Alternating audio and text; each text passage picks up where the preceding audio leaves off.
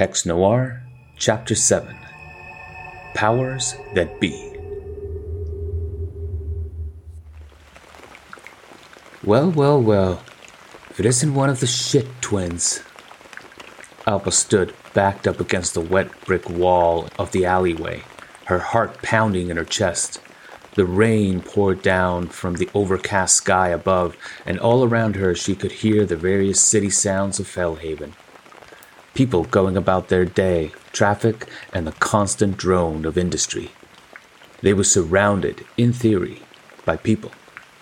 But she knew better than to think any of them would step up to help her now. As Alan and the Wicker boys approached, she knew she was in trouble. She had tried to circumvent their territory, but had only managed to run right into them on her way home to Luna. Which one are you again?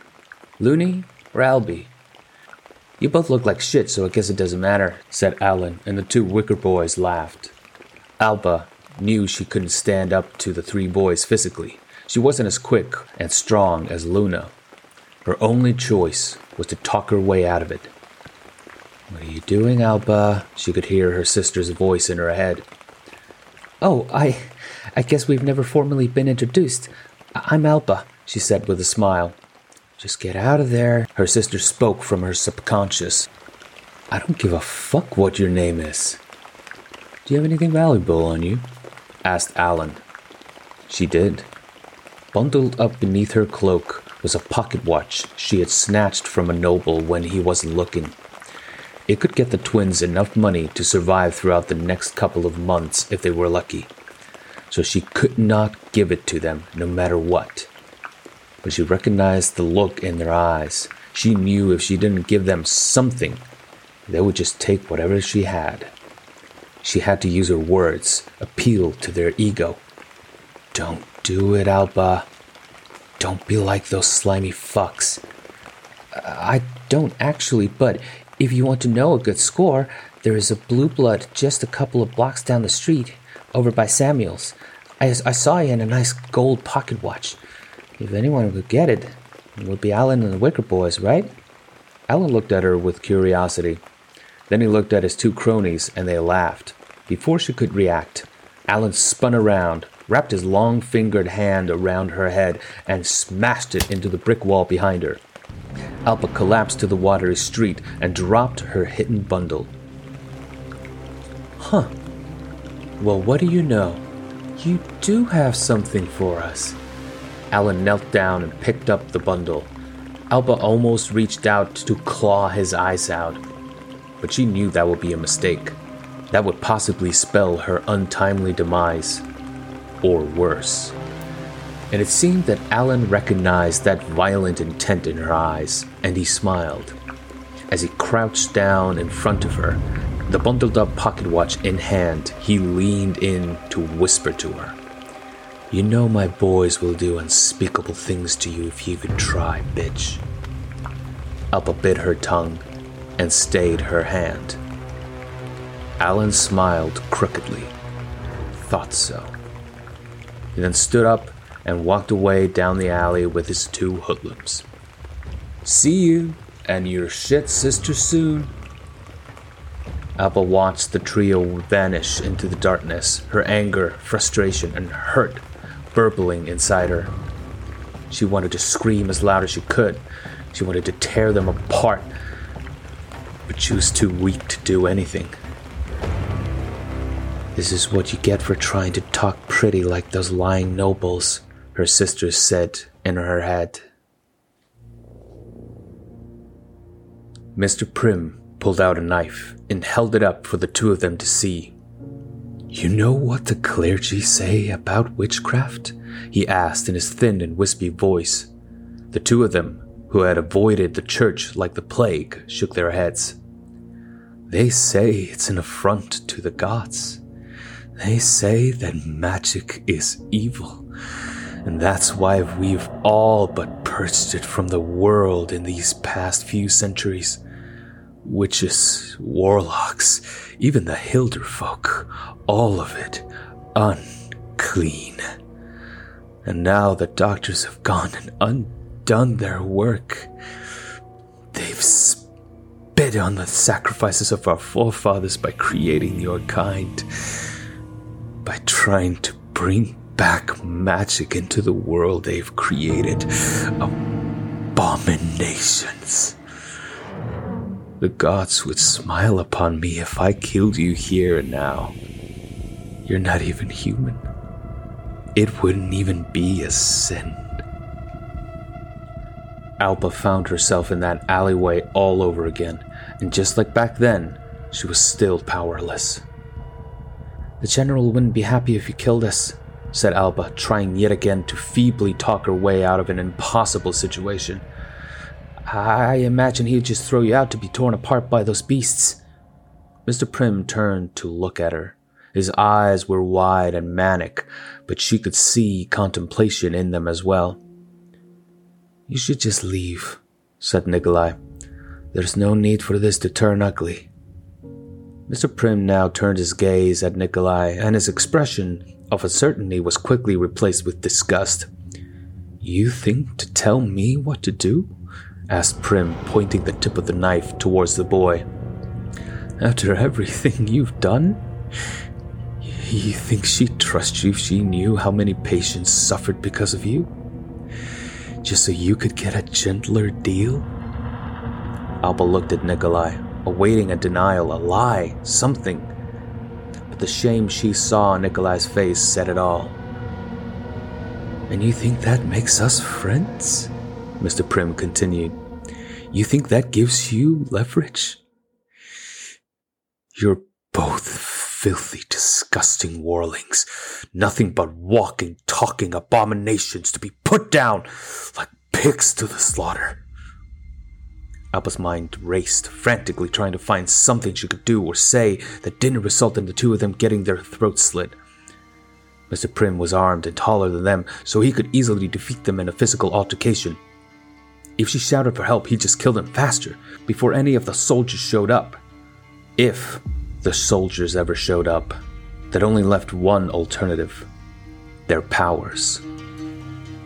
Alba didn't know what Nikolai's powers were, but she knew she could turn her blood into weapons much like Luna. She had done it once before, but she wasn't sure she could do it again. But one thing she had been good at doing, instinctively, was influence through blood. But could she do it again? If she did it on purpose, could she extend the effects? Could she control it? And if she did, could she do it fast enough to save their lives? Young Mr. Alvarez, I think it's high time you saw some recompense for your actions. Don't you agree?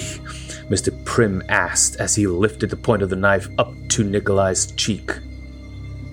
It was now or never.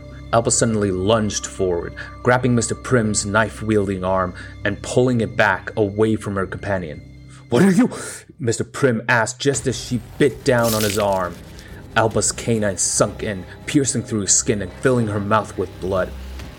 The act sent a wave of ecstasy over her consciousness, threatening to engulf her completely, but she pushed through it, keeping her focus on the task at hand.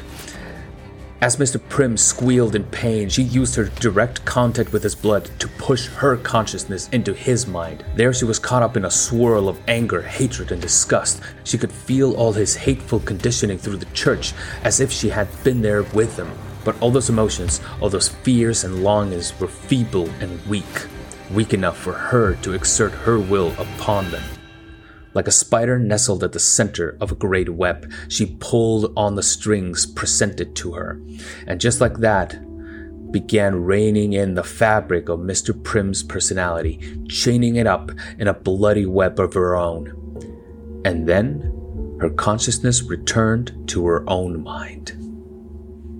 Nikolai was holding on to Prim's other hand, with a look of fear and confusion on his face. Mr. Prim, however, had his head reared back, eyes rolled in their sockets, with a frozen expression of exultation. What did you do? he asked in a hushed but serious voice. Alba let go of Mr. Prim, whose body remained frozen in place. She could still feel her influence on him. I tamed a wild dog, she said, unable to contain the spite she felt for the man in this moment. She then snapped her finger, and all of a sudden, Mr. Prim woke up and stood upright. His expression was vacant, but his eyes remained fixed on Alba. Seeing this, Nikolai slowly and carefully released his grip on the man. Now, Mr. Prim, how about you escort us to Nikolai's things? She asked in a curt but malicious manner. Mr. Prim smiled and nodded. Of course. Right this way. He then turned and began slowly walking towards the door. Alba fell in step, but when Nikolai didn't do the same, she gave him a pointed look. Maybe you should stay here. I don't know if I can trust you anymore. Well, tough shit. I'm not staying here to die. Mr. Prim opened the door and casually walked out. There were soldiers close by who immediately looked at them with curious expressions, but since the two of them were being escorted by a staff member, they didn't interfere. This also made Alba refrain from resolving the situation with Nikolai right then and there. Fine, she whispered. Just don't draw any unwanted attention towards us. Luna slowly skulked through the darkness of the East Wing, darting from room to room, slowly inching her way to the North Wing security door. As she approached, she heard growling and repeated impacts, and soon she saw why. Huddled around the first floor security door to the north wing were three of those feral creatures trying to break their way through the reinforced metal door. There was a barricade in the way, but what was curious was the fact that the door was moving. It wasn't locked, and whenever they smashed into it, the door slammed shut only to swing open again, only to be then blocked by the barricade. The feral creatures had become so animalistic that they lost their critical thinking skills, and she could see that if they just rip apart the barricade, they could easily enter the north wing. On the second floor, right above her, she could hear heavy thuds of something massive stomping its way northward. Its footsteps seemed to slowly move down the hallway towards the security door. The feral creature ceased her efforts and looked up, sniffing at the air. And then they turned to run down the hallway towards Luna, but unaware of her presence. Wasting no time, she dashed towards them, catching them by surprise. She slid across the floor and ascended at them, swinging her blades in a flurry of strikes, catching one in the knee, another in the throat, and the third with a swift jab into the right temple.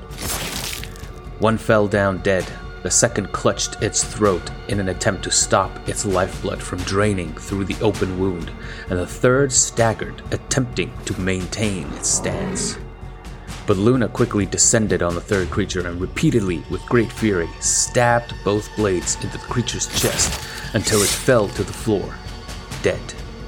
Upstairs, she heard heavy impacts as something large attempted to break the security door there. The frenzied creature that had once been Luna lurked in the darkness until she was certain she was safe. Then she carved the three creatures up and used her powers to pull out their blood. She needed more, more, more. She then looked at the barricaded security door before her and quickly found a way to push herself through, although it would take some time. She didn't know what was driving her, but there was something, some need, some urge to go to the North Wing.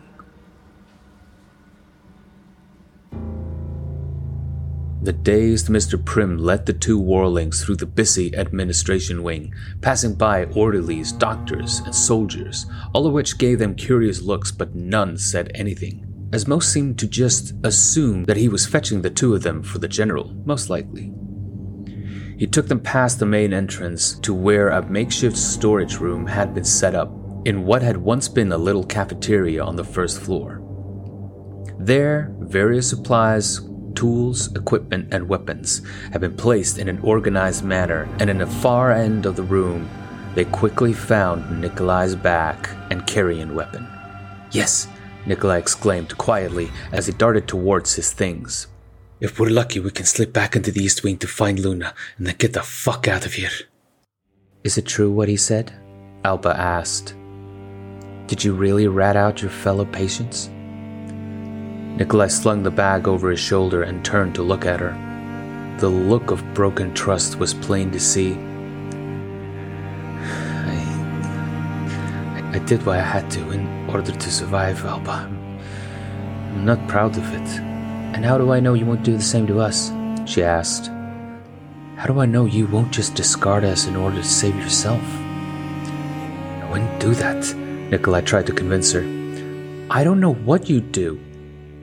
I don't know what you've been up to. I can't trust you, Nikolai. You. You can't. No more than I can trust you and your sister, who have both proven that you have a taste for blood. How do I know you won't just turn on me and drain me when I least expect it? I thought maybe it was just Luna, but now you as well? Nikolai pointed at her face, and Alba suddenly realized her mouth was still covered in blood. She sheepishly wiped it away. Nikolai tried to think of something else to say, something to calm the waters, but then he noticed the fluttering eyes of Mr. Prim. I think he's waking up, he said, pointing at the orderly. Alba turned and saw what he meant, and immediately grabbed his bloodied hand and reasserted her will upon him. And then there's that, Nikolai continued. You just robbed a man of his free will. I, I know you did it to save us, but but you can see how that's hard to justify. You can see why that gives me pause, right? Alba turned back to him after having brainwashed Mr. Prim yet again her eyes were sad at the notion that Nikolai feared that she would do the same to him, and yet they didn't have any other options. I guess none of us are getting out of here with our hands clean, huh? She said eventually. The silence hung in the air. Was that a remorseful statement or a reluctant threat? Come on, let's find Luna and get out of here she said before turning to Mr. Prim to give him new orders. Sure, said Nikolai, uncertain of this alliance now.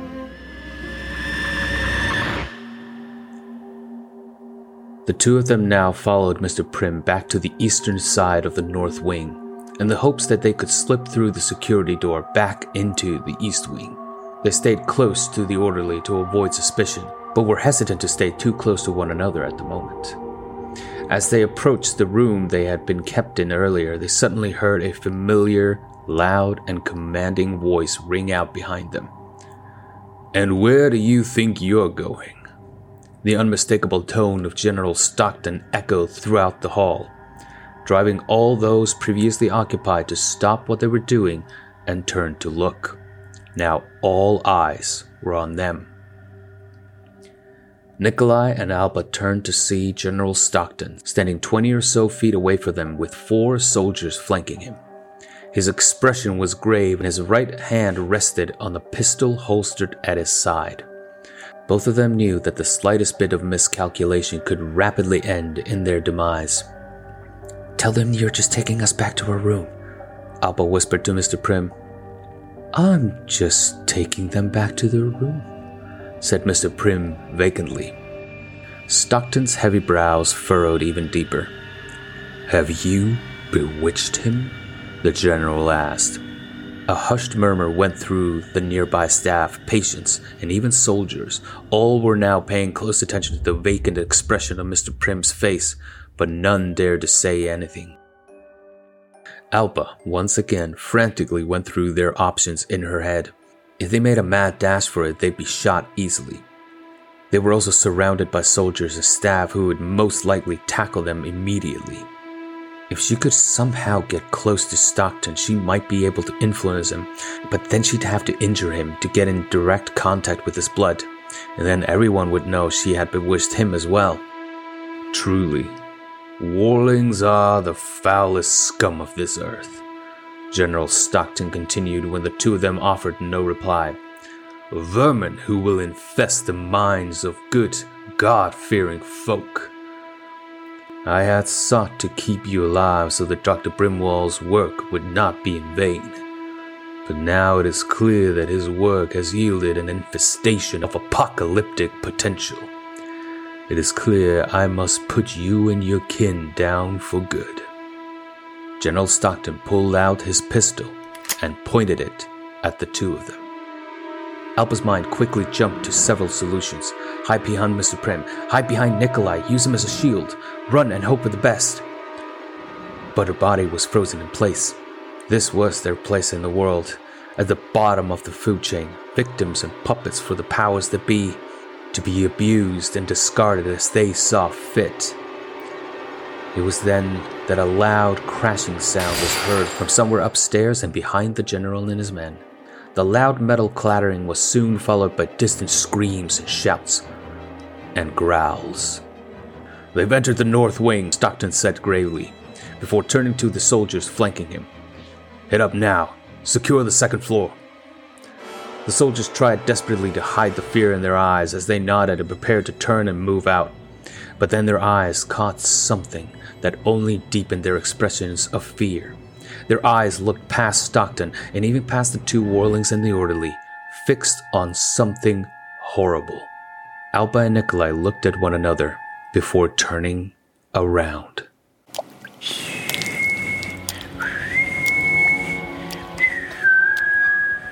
Standing at the end of the crowded hallway, past all the writhing patients and flippant doctors, past the disregarded soldiers and the blood-stained walls and floors, stood Mama Brutus. Its form had only grown more twisted and horrific. Its smile stretched unnaturally far, revealing rows of long and jagged fangs, and its singular bloodshot eye had been almost entirely consumed by its long and feral coat of hair. The head nurse's uniform it wore had become almost entirely bloodstained, and it now stood on all four of its elongated appendages. Everyone stared at this horror in frozen fear as the silence droned on, broken only by the words uttered from Mama Brutus's split lips. I found